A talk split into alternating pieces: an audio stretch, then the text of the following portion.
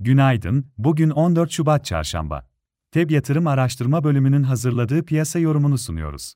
Amerika'da Ocak ayında tüketici fiyatları enflasyonu beklentinin üstünde geldi. Enflasyon verileri sonrası dolar endeksi ve Amerika tahvil faizleri yükseldi. Fed'den Mayıs'ta faiz indirimi beklentileri ise zayıfladı. Küresel hisse piyasalarında ve ons altında satışlar etkili oldu. Amerika tarafında dün S&P 500 endeksi eksi %1.37, Nasdaq endeksi eksi %1.70 değer kaybetti. Bugüne bakıldığında küresel hisse piyasalarında zayıflığın sürdüğünü görüyoruz. Asya tarafında Çin piyasaları yeni yıl, bahar festivali nedeniyle hafta boyunca kapalı, diğer piyasalar Hong Kong dışında genelde negatif tarafta açıldı.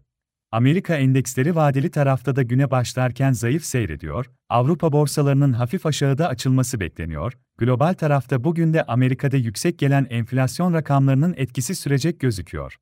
Avrupa tarafında Euro bölgesine ilişkin 2023 4. çeyrek gayri safi yurt içi hasıla verisi önemli olacak. Ayrıca Euro bölgesinde bugün sanayi üretimi, Aralık verisi gelecek. Amerika'da haftalık petrol stokları verisi izlenecek. Türkiye tarafında Enerji ve Tabi Kaynaklar Bakanlığı Erzincan'da bulunan maden sahasında toprak kayması meydana geldiğini ve ilk tespitlere göre 9 maden çalışanına ulaşılamadığını açıkladı. Gün içinde içeride makro tarafta önemli bir veri akışı bulunmuyor. Borsa İstanbul ise dün Türk Lirası bazlı yeni tarihi zirve seviyesini gördükten sonra gelen satışlarla günü düşüşte tamamladı. BIST endeksi günü eksi %1.97 değer kaybıyla 8994 seviyesinde kapadı.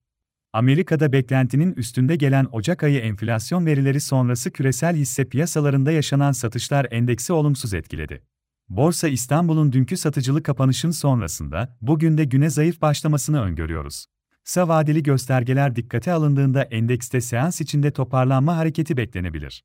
Böyle bir yukarı hareketlenmede endekste teknik hedef ilk etapta yine Amerika doları bazında kritik direnç 300 dolar, Türk lirası bazlı 9220 seviyeleri olacaktır.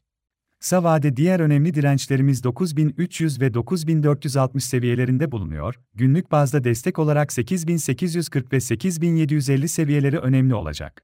Hisse tarafında ise endekste toparlanma hareket içinde teknik olarak kısa vadeli alım yönünde Akçansa, Alkim Kimya, Aselsan, Doğan Holding, Galata Wind, Kimpur, Koç Holding, Petkim, Teknosa, Torunlar Gayrimenkul, Türksel, Yapı ve Kredi Bankası hisseleri takip edilebilir.